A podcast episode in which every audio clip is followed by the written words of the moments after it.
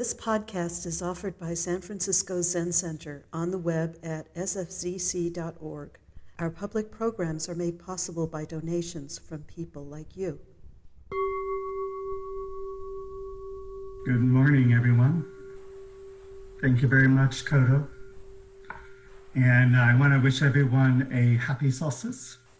Uh, it's a joy and honor to be with you all. And even if we still can't be together in person, given the circumstances of the pandemic, um, I'm deeply grateful that we have the technology to make it possible for us to be together, at least virtually. And that because of this technology, even a, a wider array of people from all over the world are able to join in our exploration of the Dharma together. So whenever I look at the screen of Zoom, I often think I see a, a virtual Buddha field before me. So welcome again. So last Sunday, I gave the Dharma talk for the Green Gulch Farm Zen Center Sangha. And I want to begin today the same way I did then, by saying that my intention is to be with you in humility. And I wanted to name that as someone who is limited on the relative level by being a particular body, one that is arising out of any number of intersectionalities, including that of male, queer, and white racialized. And as such, my views and experiences are limited. And therefore, no matter how much intention I have to do good and avoid harm, the limitations of my experience are going to engender ignorance. And if as a result my words may cause harm, and if they do, I want to ask for both your forgiveness as well as your feedback. That is, if you're interested in, in offering that. And I also want to offer gratitude for the many, many conditions that enable me to be here in this way. Because according to the Dharma and the ultimate view, I don't come here as an individual. It's not something I do on my own. The entirety of existence, including all of you, supports me to be here. And therefore, I offer deep bows to the totality of being. And in a related vein, I want to also take a moment to acknowledge and express gratitude to our innumerable ancestors, however we may identify and name them, including those of, of land, flesh and blood, labor, culture, of spirituality, of religion, of vision, and so forth. I invite you to join me in honoring and appreciating all those who came before us and made it possible for us to be here today in the ways we are here. So, commemorating and honoring their hearts and minds and bodies, their joys and sorrows, their accomplishments and failures, their strengths and weaknesses, their character and vision, their struggles and losses and griefs. All of these are woven into the tapestry that makes for this world and the present moment. And let us not forget in everything that we do today that we ourselves are ancestors for those who will come after us. Can we live in such a way that we constantly have their happiness and welfare and liberation in mind? Can we live in such a way as to do them proud?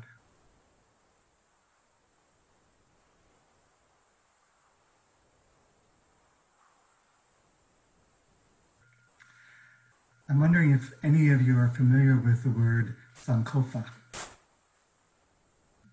Sankofa is a word in the Twi language of Ghana that translates to go back and get it, meaning to return and fetch something. And there's a particular symbol that's often associated with the word, which is that of a, a stylized kind of heart shaped bird with his head turned backwards while its feet face forward. And in its mouth, it's carrying a precious egg. And this symbol represents the teaching that we need to look back in order to go forward. We need to go back and understand our history in order to know who we are and fully be ourselves in the present.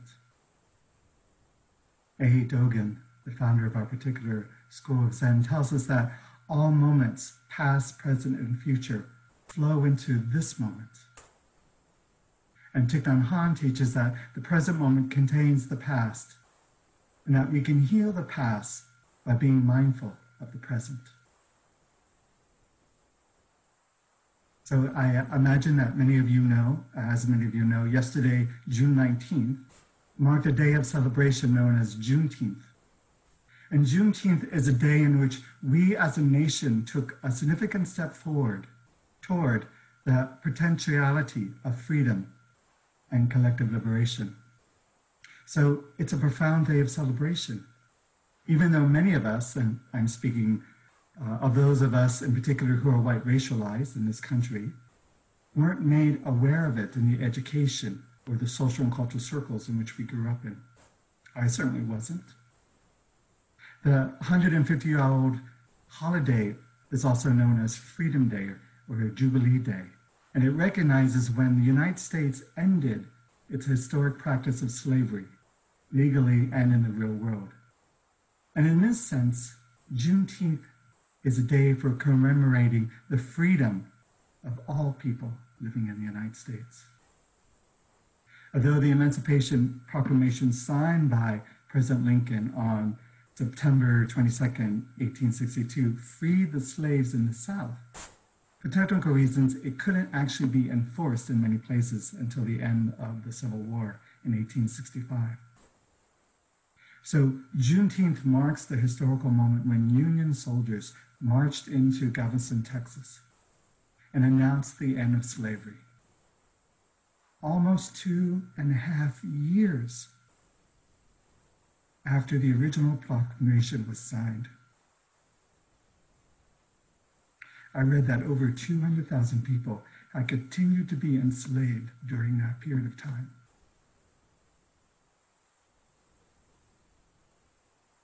So, given this, we could say that Juneteenth is America's true Interdependence Day, and in many ways more fully realizes the first one. So, even though the US declared independence from England in July of 1776, the freedom claim was only a partial freedom because it wasn't a freedom that was claimed for people, for, because it was a freedom that was claimed for people of European descent, for white people mostly. And with the beginning of freedom for white people, the U.S. simultaneously instituted slavery for people of African descent in the U.S. The unsettling thing to realize is that the day this country celebrates independence is also the day the country sanctioned slavery for a big part of the population. So we might ask, what kind of freedom is that? And furthermore, the Declaration stated that all men are created equal.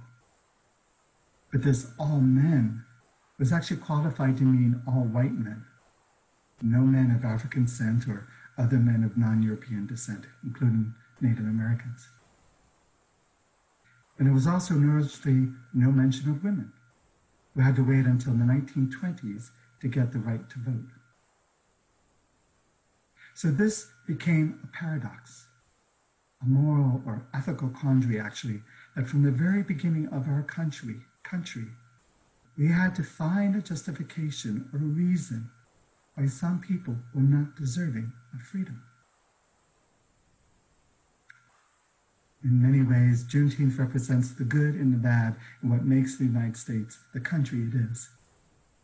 It's symbolic of a liberation, but one that was delayed due consistent opposition resistance to equality that is rooted in white supremacy. Those last American slaves were declared free months after they had actually been freed. And still, freedom wasn't granted overnight. Some slave owners went so far as to withhold this information from the slaves until after harvest season, delaying freedom even further. And then a whole series of black codes were put into place to limit the freedoms of the formerly enslaved.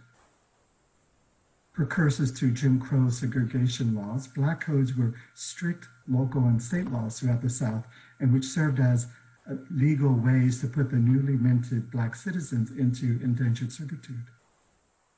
To taking voting rights away, to control where they lived and how they traveled, and, and to seize children even for labor purposes. Even now, the idea of delayed freedom resonates for many people, especially those who are still impacted in many ways by institutionalized systems of oppression.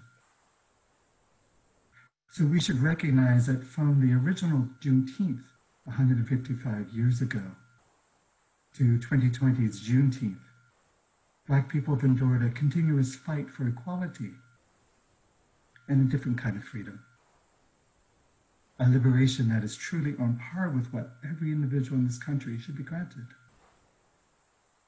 Well, Juneteenth is seen by many as an African American celebration. It's really about our collective freedom and the freedom that comes with acknowledging and healing our past.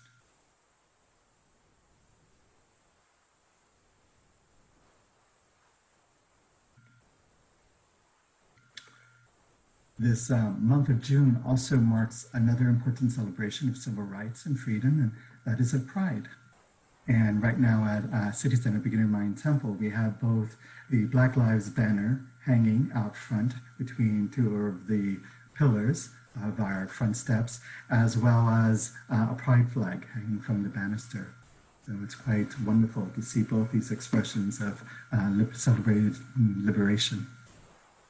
The actual uh, the annual Pride celebration commemorates the rebellion of LGBTQ patrons of the Stonewall Inn in New York's Greenwich Village in response to routine police a, a routine police raid on June 27, 1969. So what we now know as the annual lesbian, gay, bisexual, transgender pride celebration was born in a key moment of resistance to ongoing oppression by police. And this year mar- marks the 50th anniversary of Pride. It was the, the first celebration was a year after 1970.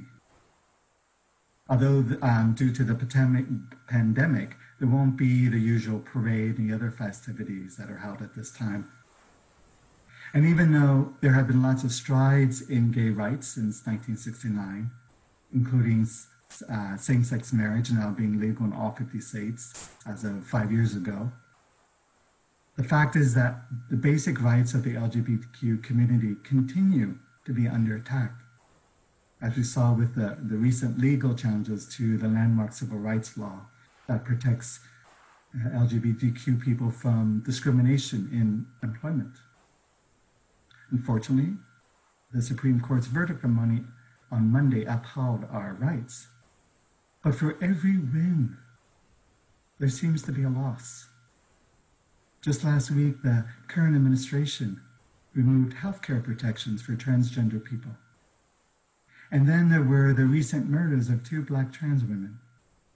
Two more names added to a long list of people killed because of their race, their sexual orientation, or their gender identity. Killed because of difference.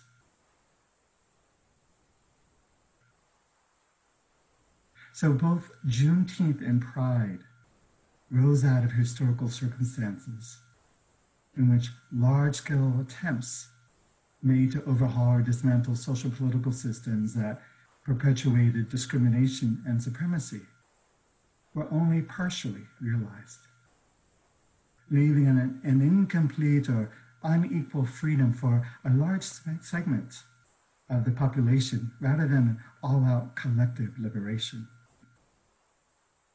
And we have seen this dynamic often repeated throughout history, where efforts to establish a certain measure of freedom for some hasn't always been equally applied to all when it came to how the terms of freedom were enacted. The women's rights movement is, of course, another prominent example of how certain rights to freedom and opportunity were unjustifiably either withheld or inequitably applied. And while I would like to say that the history of Buddhism was free of such inequality and limits on freedom, it's sadly not the case. Now, Shakyamuni Buddha can be seen in many ways as a social revolutionary for going against the stream, as it said, and resisting many of the deeply entrenched, social and spiritual systems of his time, including those of an extremely rigid caste system that determined people's status and access to opportunities and resources. But even after his enlightenment, the Buddha was not totally immune to have having some of his decisions compromised by certain forms of systemic discrimination that were prevalent in his time. And in his case, patriarchy. And we see this play out in the efforts by Mahapajapati, the Buddha's aunt and foster mother, to establish the first order of Buddhist nuns. So the story goes that when Buddha's father, King Suddhodana, died, Queen Pajapati Gautami, she was then in her 70s, asked her nephew to form an order of nuns so that women too could be ordained and devote themselves to Buddhism and develop to their fullest capacity spiritually. And the Buddha refused. So she asked again, and he said no. Gautami tried a third time, and still her nephew, the man she had raised as her own son, disagreed despite her entreaties. And he apparently gave no reason for his refusal. Of course, Gautami was crushed, but she would not give up. She gathered 500 women who equally wanted to devote themselves to her spiritual path, to entreat the Buddha to change his mind to their cause. So they shaved their head and donned yellow robes, just like a monk. And then together walked more than 100 miles, it said, to the next town where the Buddha had gone to teach. And when they got to the next town, to where the Buddha was teaching, they were greeted by the monk Ananda, one of the Buddha's principal disciples and his cousin. And they explained why they were there when he asked. Sympathetic to their cause, Ananda offered to speak to the Buddha on their behalf. But he too got the same answer no. So Ananda asked again and again and was repeatedly refused, just as Gautami had been. Finally, he asked the Buddha whether a woman could ever be enlightened and attain the bliss of an arhat. So he changed the strategy. Could a woman be enlightened? And the Buddha said she could.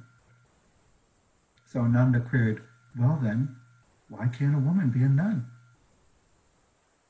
And with this question, he changed the Buddha's mind.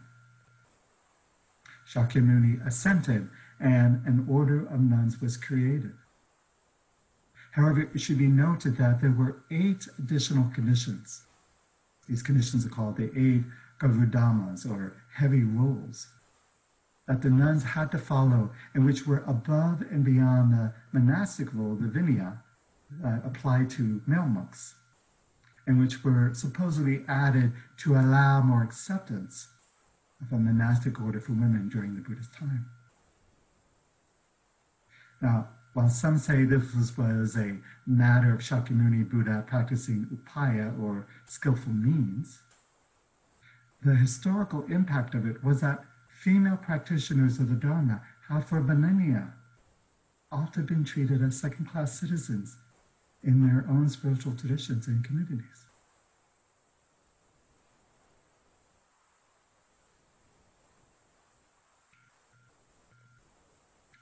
So I've, um, I've offered three examples of historical circumstances in which the freedom and rights given to one particular segment of the population, often a, representative majority in some way, were initially un, and unfairly denied to another particular segment of the population, often statistically a minority. And then, when the withheld freedoms and rights were later granted, they were often done so only partially or with restrictions. And I share these in part because they serve in my mind to underscore the truth that there can be no personal liberation without collective liberation. Given this, we might ask ourselves what is the value and integrity of a freedom that comes at the price of the denial of freedom for others?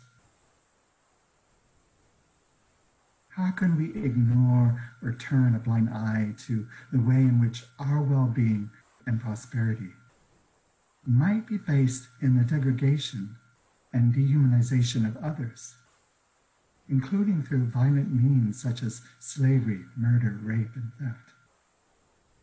Particularly if we consider ourselves practitioners of the Buddha Dharma which has as one of its core teachings the undeniable interconnectedness or interdependency of all being. As Suzuki Roshi, as Suzuki Roshi said, interdependence means we should not ignore anything. And we should understand the relationship between each one of us, including with yourself. And he also said that to have sincere practice means to have sincere concern with people. So our practice is actually based on our humanity. I would add that the essential nature of humanity is freedom. And that loving awareness is itself liberation.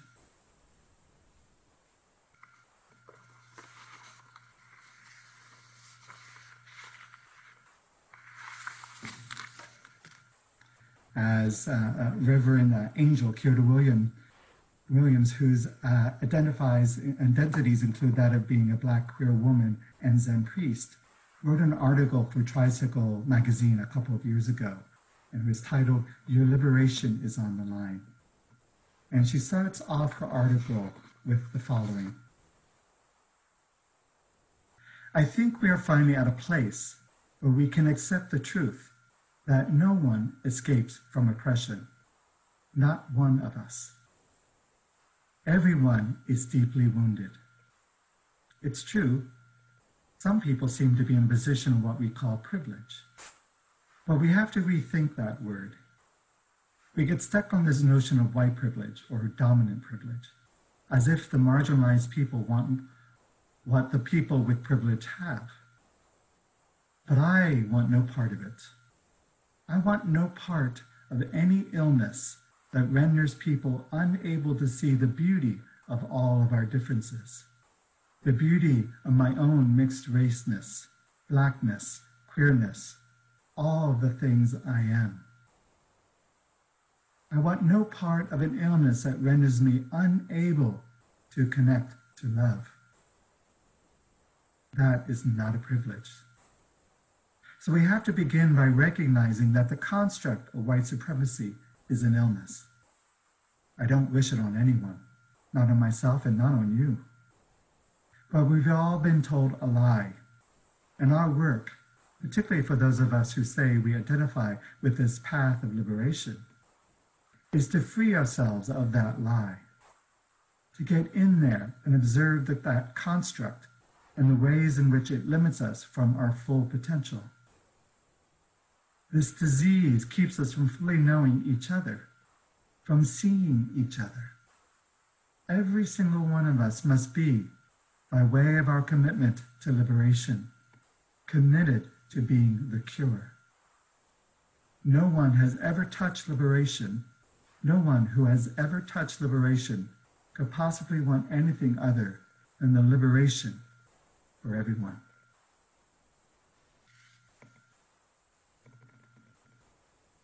So we are being asked to fully commit to our own path of liberation and to do so for the benefit of all.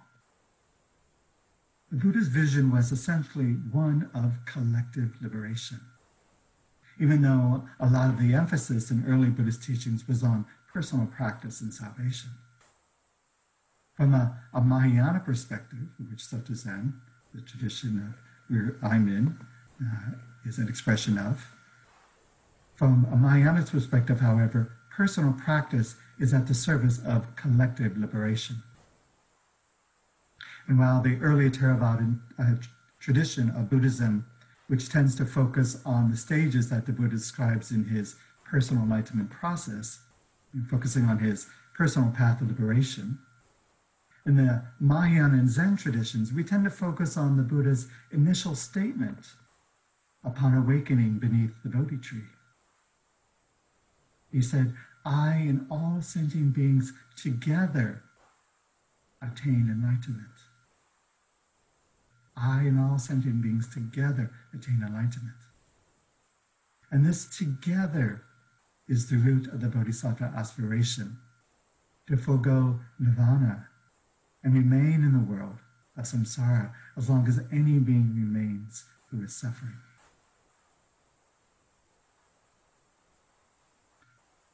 Toni uh, Morrison said in a commencement, commencement address at Barnard College, the function of freedom is to free someone else. So, what do celebrations of freedom, such as Juneteenth and Pride, have to tell us about our collective liberation? And the, the deeper question may be what is liberation?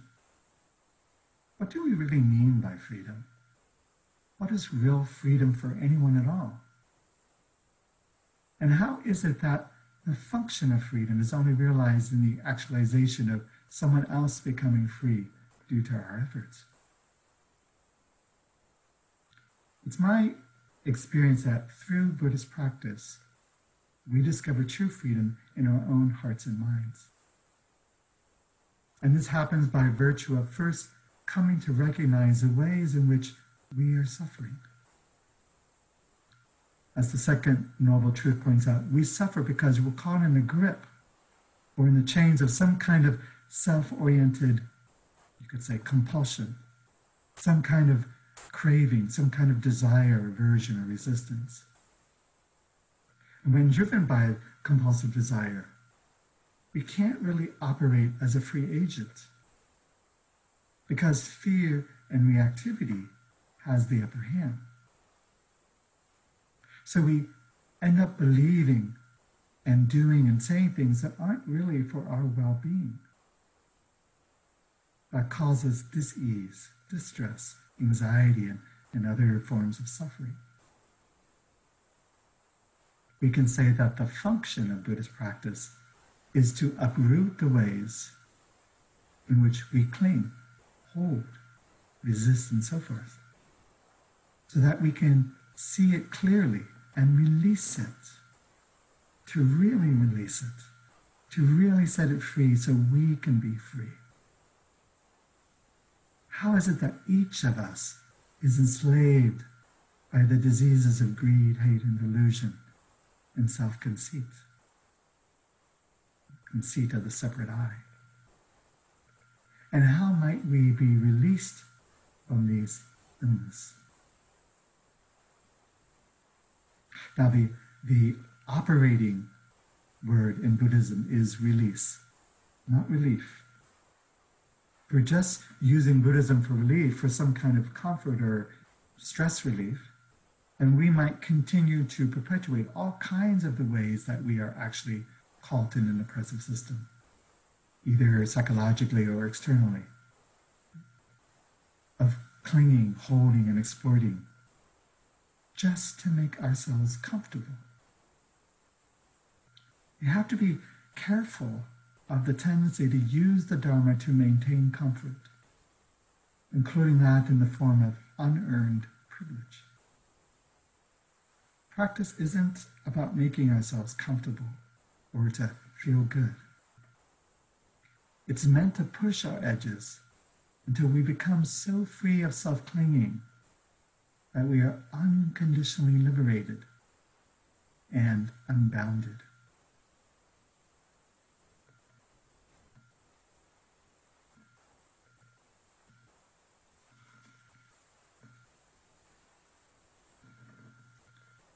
In his um, book, Towards Collective Liberation Anti Racist Organizing, Feminist Praxis, and Movement Building Strategy, uh, Chris Crass writes that if systems of domination are interconnected, then systems of liberation are also interconnected.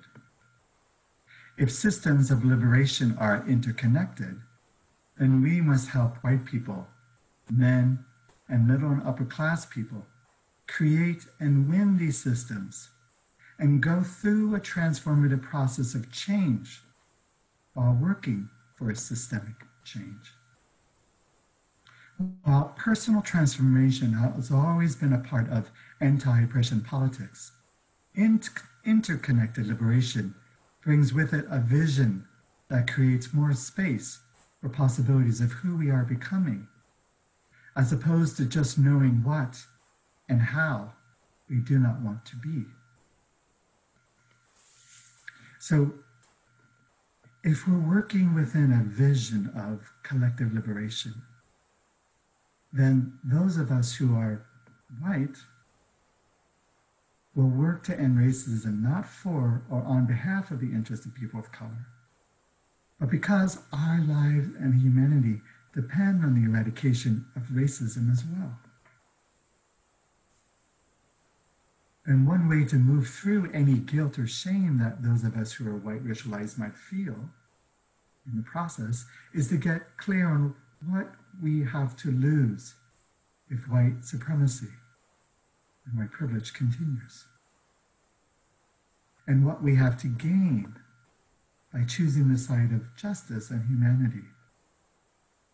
And locating ourselves alongside the people of the world struggling for liberation. My uh, teacher, Teah Strozer, told me that one of her teachers, Katagiri Roshi, once said, In the absolute, we are completely forgiven.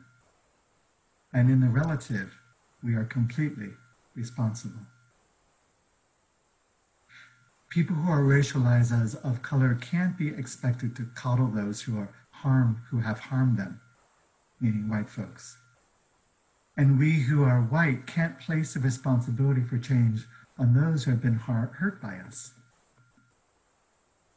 We who are white need to do the work of understanding the collective karma that comes with 400 years of the centering of whiteness and of our unearned privilege and the ways we have harmed others because of it, whether or not intentionally.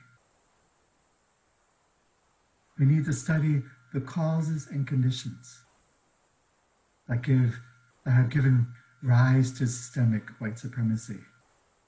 Acknowledge our errors and the pain they have caused. Apologize. Ask for forgiveness. And then take deliberate steps and actions for true reconciliation and resolution, which includes a commitment not to engage in the harmful behavior again. We're being requested at this time of amplifying the message that Black Lives Matter, the truth that Black Lives Matter, and to more clearly recognize the ongoing systemic violence against Black and Brown bodies. To once again look more deeply into how it may be that we have participated in systems of domination, harm, and oppression, even if in a majority of instances unintentionally and unknowingly. Ignorance, ignorance doesn't absolve us of responsibility.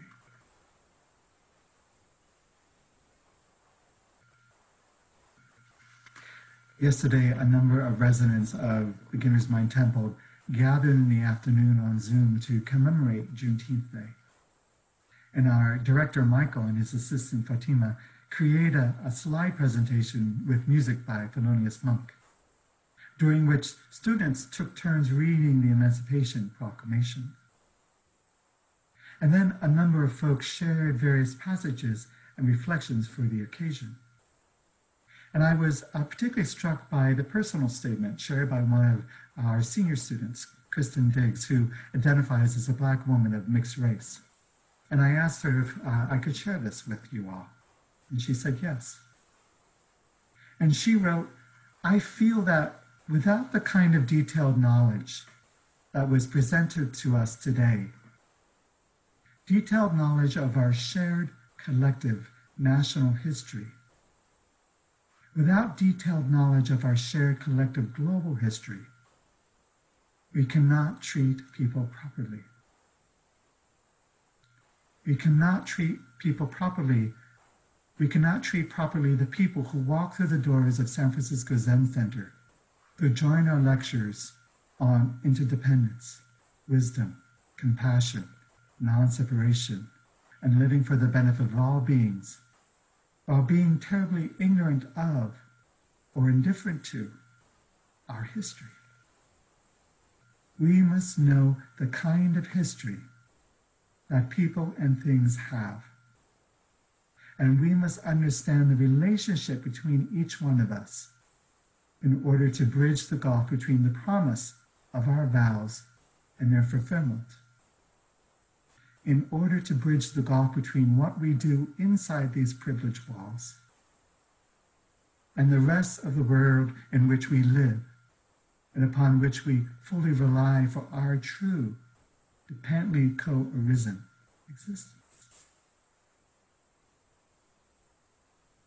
She has a beautiful way with words. So I'll be frank and say that here at San Francisco Zen Center, as a community and as an institution, there's still significant work that we need to do to address the ways that white supremacy and privilege continue to undermine our stated mission to express, make accessible, and embody the wisdom and compassion of the Buddha. The question at the forefront of my mind at the moment, and which I hope you will join me in responding to, is how can we become a community that fosters awakening to these systems of harm in our bodies and between us? I want to understand how we can go beyond a fragile, superficial harmony in our community, one in which there is only partial freedom. To be a better community, to be a truly anti racist be a Sangha in which freedom for all is what we fundamentally strive for. But to do so requires that we dismantle or tear apart what we have to tear apart. To undo certain forms that are harmful. And also to take responsibility for what we have to take responsibility for. We also have to engage in a loving accountability, one that listens, is humble, is disciplined, and which apologizes. And it's a, a loving accountability that tries again and again, that persists like Mahapajapati did, even though we don't know what we are doing at times.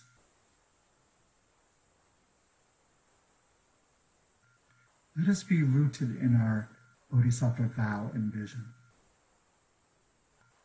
Let us act with love a love which is the knowing of our shared being. And let us be powerful in our work for collective liberation. Okay, I'll bring this to a close by saying that if it's true, as Thich Nhat Hanh says, that the next Buddha is Sangha, And our work is to learn how to be a community together to do this, we must understand how racism, along with other dimensions of oppression, divides us so that we can dismantle the system piece by piece. As Dr. Martin Luther King Jr. said in the final Sunday sermon he gave just three days before he was assassinated, We must all learn to live together as brothers and sisters, or we will all perish together as fools. We are tied together in the single garment of destiny, caught in an inescapable network of mutuality. And whatever affects one directly affects all, or whatever affects one directly affects all indirectly. For some strange reason, I can never be what I ought to be until you are what you ought to be. And you can never be what you ought to be until I am what I ought to be. Thank you for listening to this podcast offered by the San Francisco Zen Center. Our Dharma talks are offered free of charge, and this is made possible by the donations we receive. Your financial support helps us to continue to offer the Dharma. For more information, please visit sfzc.org and click Giving. May we all fully enjoy the Dharma.